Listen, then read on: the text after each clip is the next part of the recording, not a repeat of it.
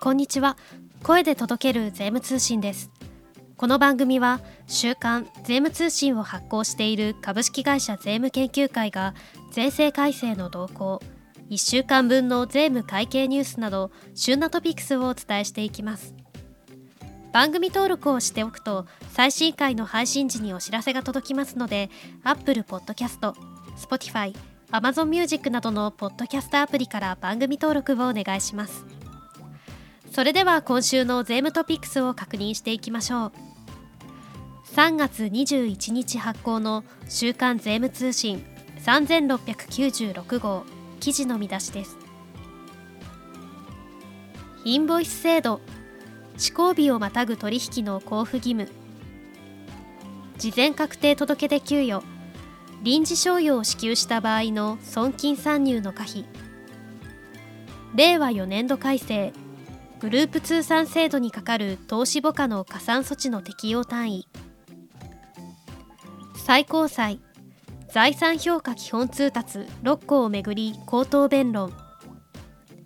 令和4年度改正環境負荷低減にかかる認定計画に基づく投資減税を創設。住民税課税情報のオンライン紹介検討。税理士尾崎真嗣先生の元国税審判官が厳選セレクト。実務家が知っておくべき最新未公表採決第35回は課税当局に対する税務相談は行政サービスに過ぎずその回答を信頼して申告したとしても減処分を取り消す理由にはならないとされた事例。特別資料令和4年度主要改正項目の適用開始時期一覧。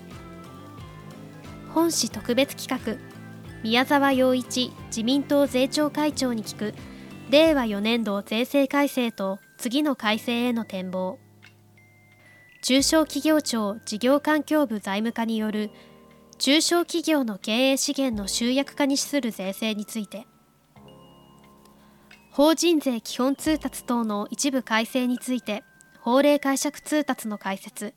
子会社株式母価減額特例編。下。税理士和気光先生の税務相談消費税は適格請求書発行事業者の登録の効力の発生時期等を掲載しています。ショーウィンドウは事業復活支援金の収益計上時期。免税事業者となる際の棚卸資産の調整です。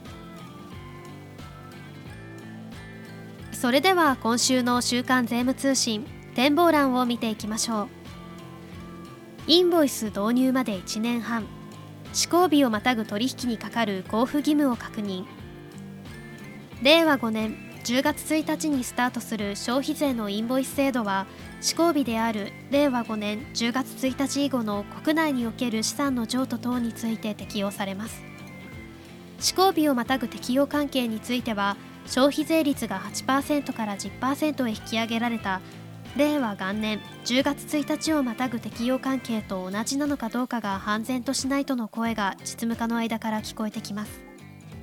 インボイス制度の導入が約1年半に迫る中施行日をまたぐ取引にかかるインボイスの交付義務を確認します。事前確定届出給与臨時賞与を支給する場合や当期賞与に上乗せする場合の損金参入の可否まもなく令和4年3月期決算のシーズンを迎えます。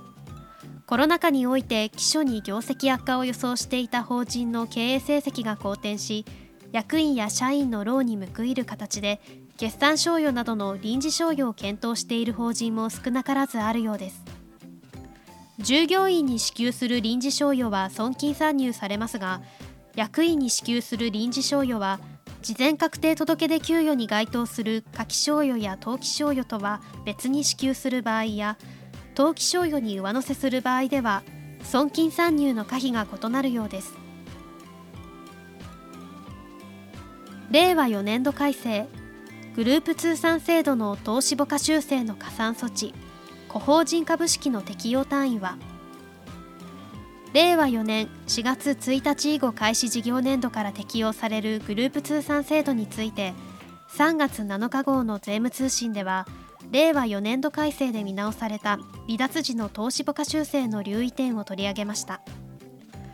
今週号の税務通信の記事では個法人株式の譲渡原価への加算措置について離脱する個法人株式に任意に適用できるか否かを取り上げています。以上3月21日発行の週刊税務通信からお届けいたしました。記事の詳細は週刊税務通信本誌でぜひご覧ください。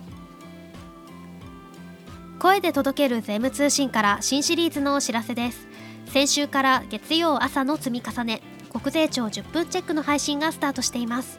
パーソナリティはみんなの税務通信から引き続き税理士の村木慎吾先生米津良二先生です。毎週月曜日の朝7時に最新回を更新していきます。国税庁ホームページ内の新着情報の中から気になるトピックスを取り上げていただいているんですが今週は令和に事務年度における租税条約等に基づく情報交換実績の概要をテーマにお話しされているそうです。どのようなお話が聞けるのか楽しみですね。この後7時からぜひお聞きください。最後までお聞きくださりありがとうございました。この番組は株式会社税務研究会が運営し Apple Podcast、Spotify、Amazon Music などで配信中です番組では皆様のご要望やメッセージをお待ちしていますハッシュタグ、声で届ける税務通信、または概要欄のメールアドレスからお願いします。それではまた次回の配信でお待ちしております。